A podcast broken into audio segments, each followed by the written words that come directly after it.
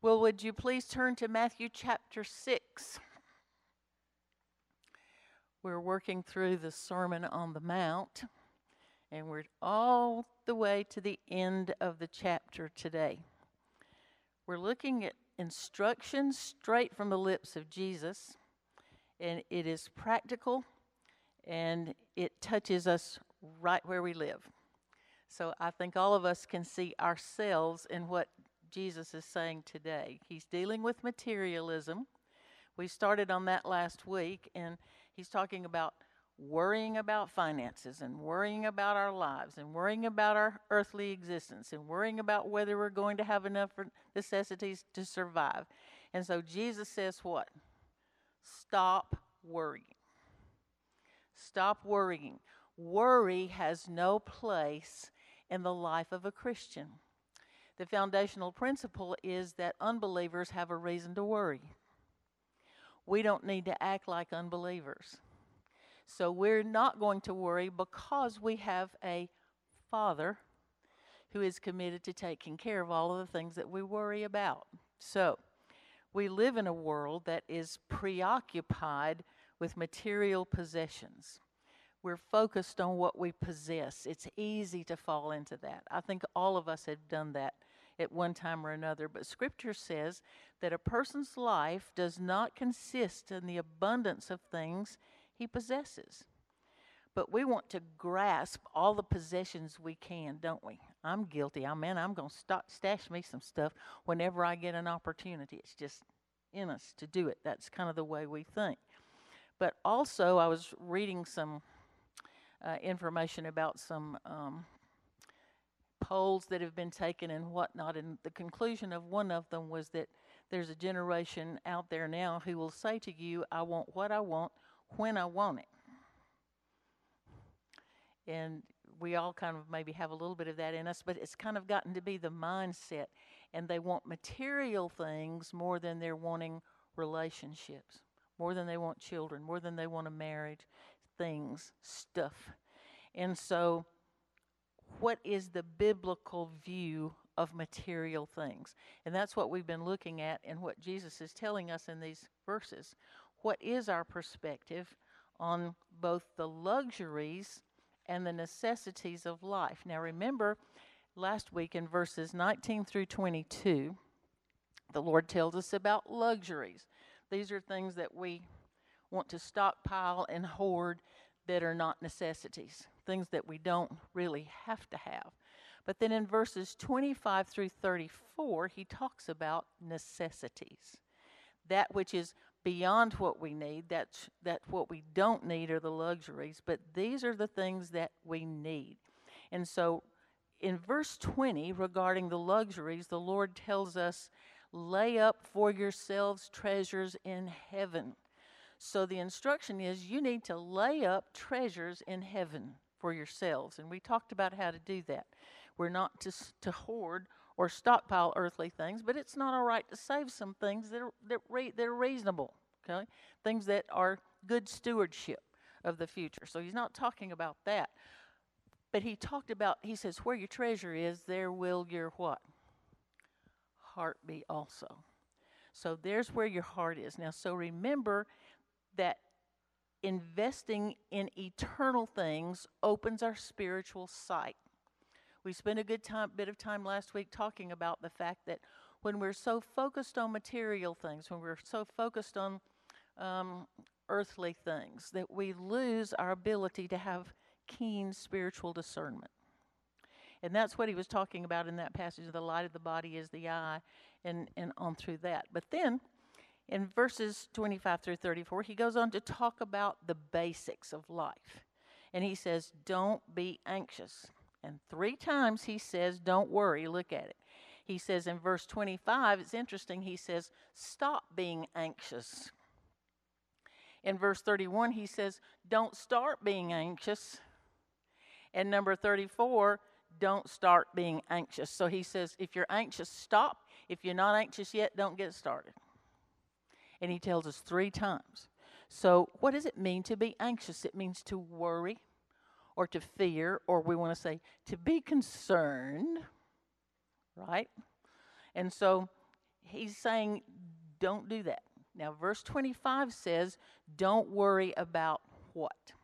He says, don't worry about your food, your drink, your clothes. And he gave us three reasons not to worry. Now, all this is from last week's lesson.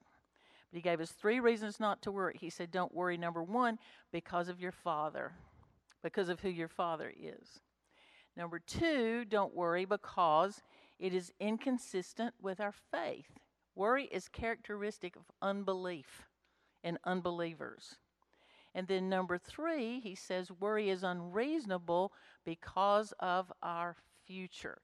And that's verse 34, and we'll get to it in a few minutes. But if you want to look at it now, verse 34 says what?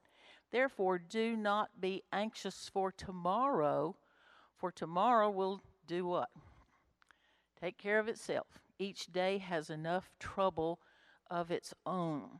So, making reasonable position, provisions for tomorrow makes sense. It's good stewardship, it's what we're supposed to do. But when we worry about tomorrow, then we become unfaithful and foolish. So that's the gist of it. Now, Jesus closes verse 30 with a statement, and I want to show you something about this. He says, But if God so arrays the grass of the field, let me back up. He says, Even Solomon in all his glory did not clothe himself like one of these.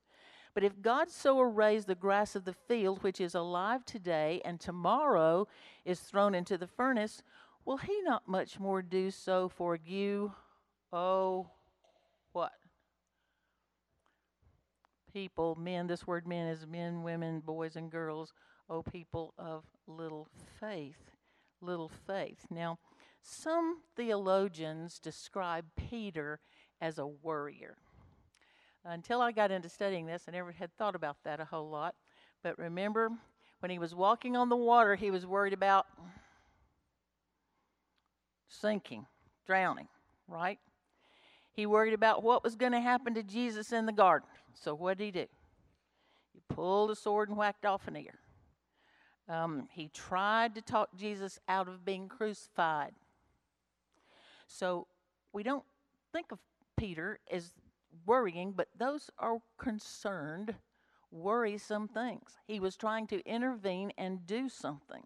But finally, finally, in 1 Peter chapter 5 and verse 7, you can jot this down, won't turn there, but I'll read it to you.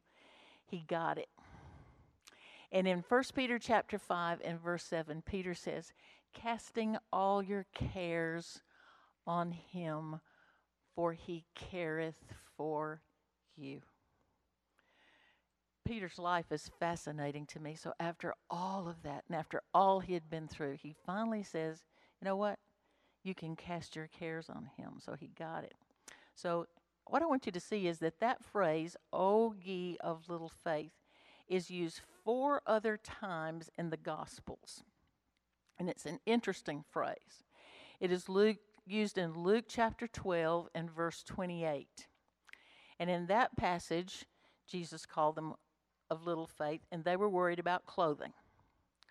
And then in Matthew chapter 8 and verse 26, um, the disciples are on the ship. There's a terrible storm at sea, and the disciples were afraid that Jesus was going to let them drown. Remember that? That's Matthew 8 26. And they said to Jesus, How can you sleep when this storm is going to drown us? So then he called them O ye of little faith. And then in Matthew chapter 14, Peter was afraid of losing his life. And in Matthew 16, 8, they were worried about their food. And so Jesus says, Little faith, little faith, little faith, little faith. And so every time this phrase, oh, ye of little faith, is used, it is used about somebody who was worried about food, clothing, or length of life. Every instance in which it is used. They were worried about food, clothes, or lifespan. The very same thing Jesus is talking about here in the Sermon on the Mount in Matthew 6. You know, because he's just talked about what? Food, I feed the birds, clothing, I array the flowers, and then length of life. How can you, by worrying, add any time to your life? Well, you can't. You shorten it. by worrying. So every time he says this, I get this part. Every time he says it, he's talking to the disciples. So these are not unlearned, unsaved people who didn't know anything, but he was talking to the disciples. So one of the things that's easy for us is is that we believe that God can redeem us. We believe that he can save us from sin. We believe that he can break Satan's shackles. He believe we believe that he can take us to heaven when we die.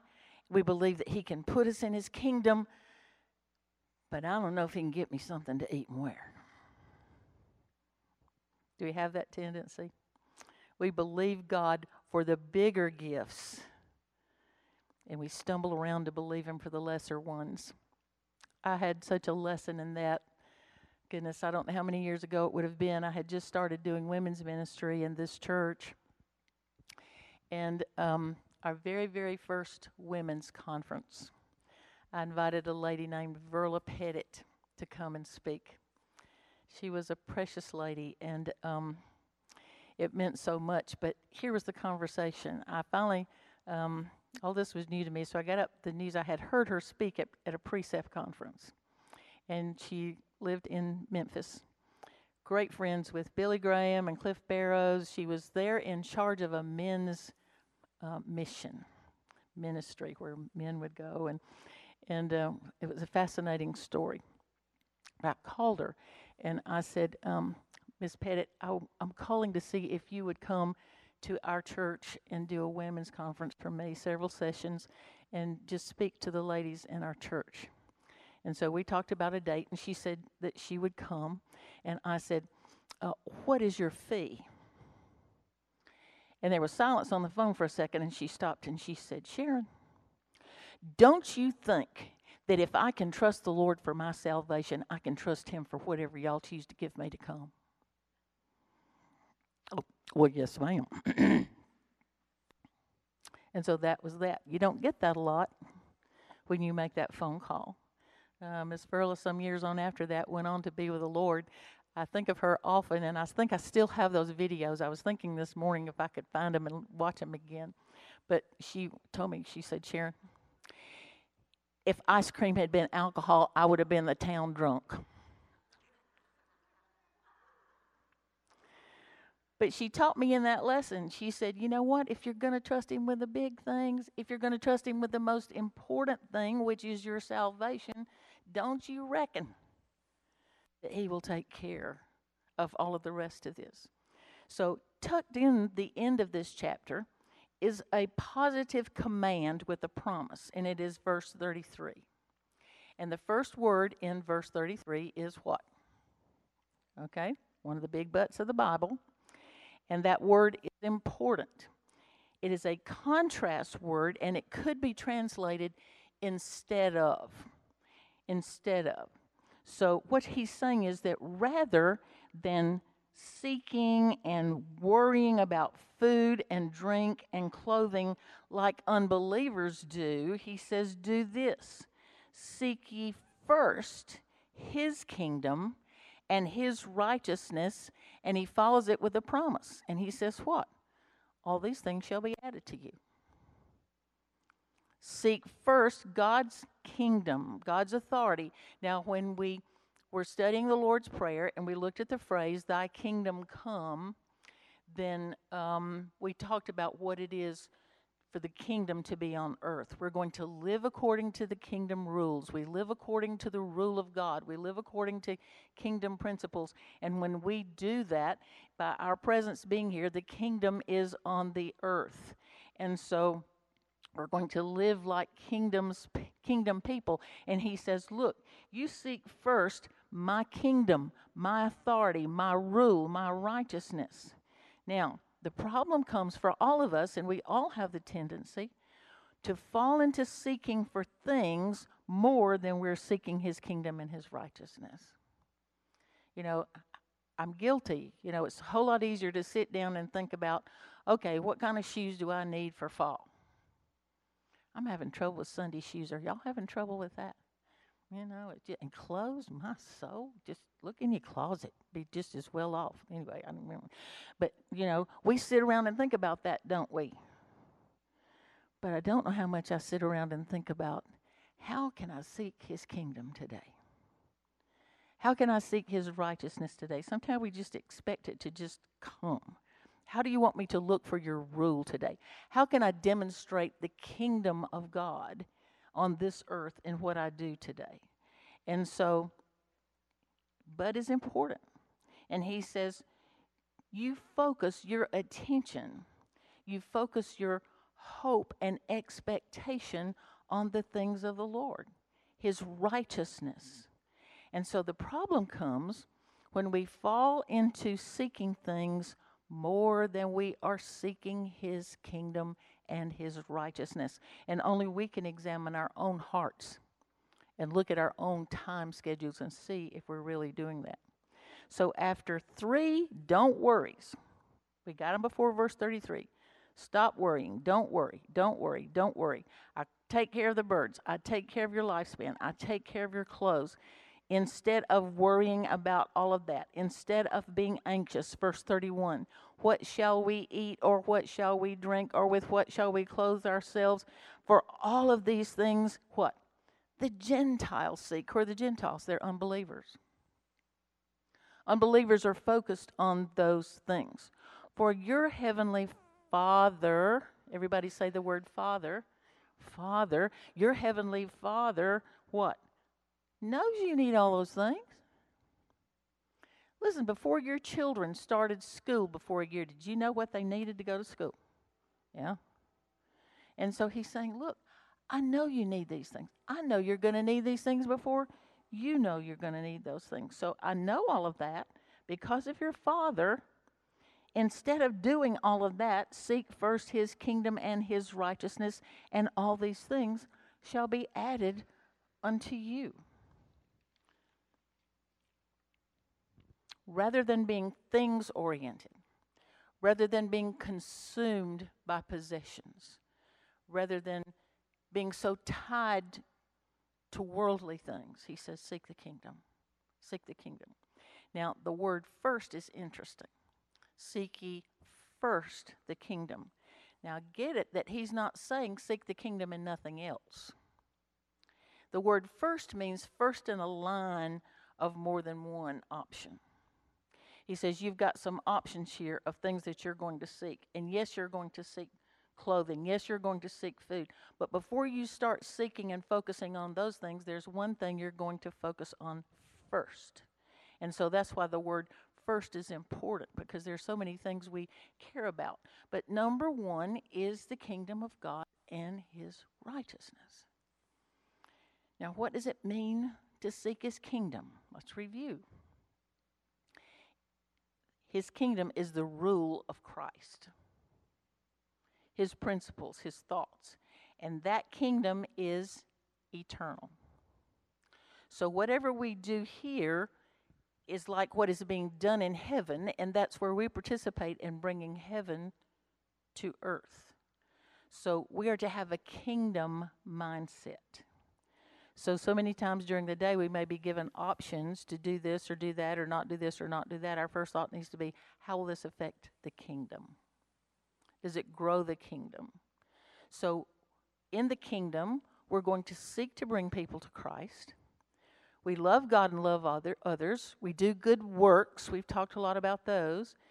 And it is revealed in my life to the world as righteousness, peace, and joy in the Holy Ghost. That's what happens when we seek the kingdom. When the Holy Spirit is set free in us, then the world is going to see us. They may not know the words to call it, but they're going to see righteousness and peace and joy in the Holy Spirit.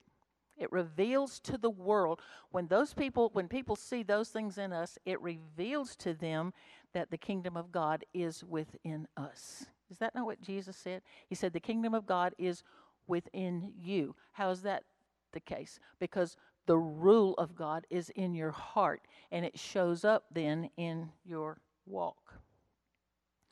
When we're known for worrying, anybody got anybody you know for worrying?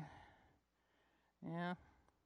When we're known for worrying, when we're known for being anxious, when we're known for fretting, then people do it all the time. You know, some people that just, if they're not, don't have anything to worry about today, they're looking for something.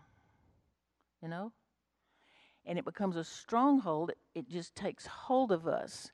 And when we're known for that, and we try to witness, you think anybody's going to look at us and say, Oh, yeah, I'd love to be like you? Most likely not. So the kingdom of God is seen in righteousness, peace, and joy in the Holy Spirit. And so the Holy Spirit works So let that be made manifest through us when we're walking with our attention on the rule of Christ and when we're submitting, being obedient to those rules of the kingdom, which are what? Love God and love other people. Jesus summarized the rules of the kingdom. He says, You love me love God, and when you love and then love other people, just do it. Agape love doesn't mean you like them. May not want to go eat with them. But what are you going to do? You're going to choose to suffer long and be kind and not envy. Vaunteth not itself, is not puffed up, does not behave itself unseemly, seeketh not its own way, is not easily provoked, thinketh no evil. None of those are feelings, those are choices of behavior. And so when we do that, then the kingdom of God is manifest through us in righteousness and joy in the Holy Spirit and peace. So instead of chasing money, instead of chasing things, we're going to chase holiness. Holiness. Now, when I do that, verse 33 tells me what I can expect. What does your Bible say? Verse 33 What can I expect if I seek the kingdom of God?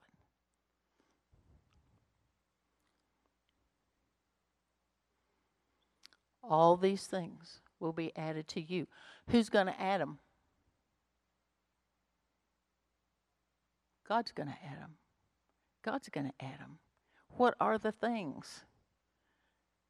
Food, clothing, lifespan. He says, I will take care of all of these things. If you'll do your part, I'll do my part. Your part is to seek the kingdom of God and his righteousness. My part is to be sure you've got all of these things. Psalm 84 says, You walk uprightly and you'll never have any need. There's so much to think about with that. My heart broke. Friday, I guess it was. I was in Carrollton. I was leaving the Kroger parking lot, and there was this mom there. And she was standing on one of the corners there in the parking lot with a sign. And there was an infant there, a young infant in a car seat, and a little girl sitting there coloring something who was two or three years old and she had it was holding up the sign that said, "I need diapers, I need formula, I need help with rent, I need this, that, and the other." In Jesus' name.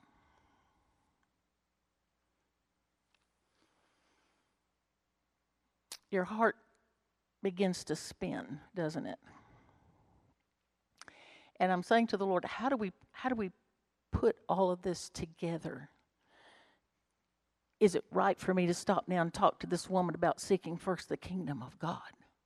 You know, because sometimes we just fall into this habit of just using Jesus' name or this, this, that, and the other. Where, if I'm going to have to get out on the street and beg, which I'm haunted by the Old Testament passage where um, it says, I have never seen the righteous forsaken, nor his children begging for bread. I haven't put all this together in my mind yet, okay? So I'm not, I'm just asking questions. But I know what this says. Psalm 84 you walk uprightly and you'll never have any need now are, are, was we as believers to help these people yes when the holy spirit gives you that prompting he may or he may not because that's part of the good works that we do. We're going to minister to the unsaved. We're going to help feed them. We're going to visit those in prison. We're going to visit the sick. We're going to do those good works. But for us, somewhere at the heart of this, Lord, am I doing what you need for me to do so that I can receive your promises? How do I need to position myself before you so that I can receive what you have for me? Because he said, I will give you all the things that you need if you will seek first the kingdom of God and his righteousness. Some people don't know that he says that. Some people get in a mess. They don't know. They, I, I, my heart continues to just be crazy over people that don't know what God's word says, especially those that have been in church 50 years and still don't know what it says. Truth? Think about Solomon. Solomon didn't pray for riches. He didn't pray for fancy clothes, but Jesus used him as an illustration here. He didn't pray for food. He didn't pray for a long life. What did Solomon pray for? Prayed for wisdom. He prayed for wisdom. And when he got wisdom, he got all the rest of it.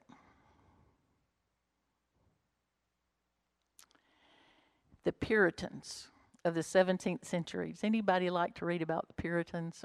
Do some of their readings. Elmira's waving at me. The Puritans, 17th century, they became wealthy people.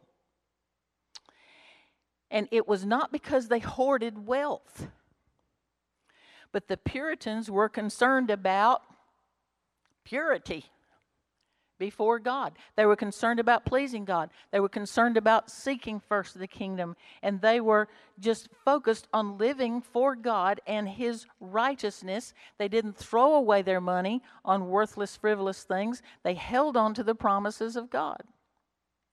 And part of the structure of their obedience was to work hard, to save, and not be self indulgent. And seeking the kingdom of God and his righteousness does not free a person from the responsibility of work. Did you hear me say that? Like the birds that we talked about last week, they don't sit on a limb and hold their mouths open and wait for it to rain worms. They participate in what God is giving them to do. And so it doesn't mean that all I have to do is sit and study and pray and meditate and expect God to feed and clothe me. No. That's contradictory to all other scriptures. You know, um, we've got we're going to take the time just a minute to turn to Second Thessalonians. Second Thessalonians in chapter 3 and we'll hurry and close with this and we'll just start here next week. Second Thessalonians chapter 3 beginning in verse 6. Now we command you, brethren, in the name of our Lord Jesus Christ, that you keep aloof, that you avoid from every brother who leads an unruly life and not according to the tradition which you received from us. Now, unruly means undisciplined. For you yourselves know how you ought to follow our example, because we did not act in an undisciplined manner upon you, among you, nor did we eat anyone's bread without paying for it. Now, who's talking here? Paul. Okay, he's writing this letter. Didn't eat anyone's bread without paying for it, but with labor and hardship we kept working night and day so that we might not be a burden to any of you not because we do not have the right to do this, but in order to offer ourselves as a model for you that you might follow our example. For even when we were with you, we used to give you this order if anyone will not work, neither let him eat. For we hear that some among you are leading an undisciplined life, doing no work at all, but acting like busybodies. Now, such persons we command and exhort in the Lord Jesus Christ to work in quiet fashion and eat their own bread. But as for you, brethren, do not grow weary in doing good. And if anyone does not obey our instruction in this letter, take special note of that man and do not associate with him so that he may not may be put to shame and yet do not regard him as an enemy but admonish him as a brother verses 7, 8, and 11 defined an undisciplined life. Did you see that? What is undisciplined? In verse 7, he uses the word undisciplined.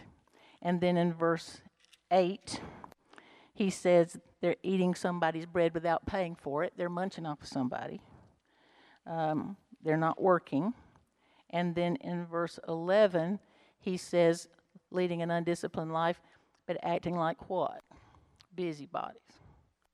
So they're not being responsible people. And so then in verse 10, he gives this command If anyone will not work, neither let him eat. And so Paul is saying, Look, my companions and I are setting this example for you. We're working, we're doing all of this stuff so that you will know how to behave.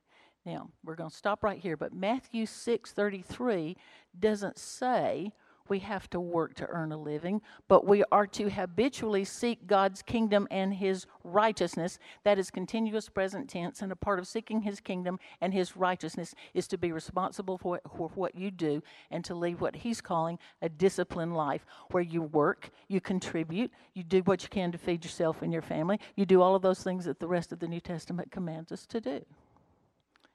But in all of those things, God is to have preeminence. God will show you where you need to work. God will show you what you need to do. God will show you what your schedule needs to be. But the bottom line, the bottom line is verse 34 there in Matthew 6. He says, Do not be anxious for tomorrow. Be good stewards, save up for it, but don't worry about it. I'm not sure I've covered this well, so I may just have to start right there again next week and redo a little bit of this, okay? But the whole deal is we are all worriers. And Jesus says, don't. So maybe we'll spend some time next week figuring out how we can not. But number one is think about who your Father is and what his promises are to you. Lord bless you. I can't wait to be with you next week. Amen.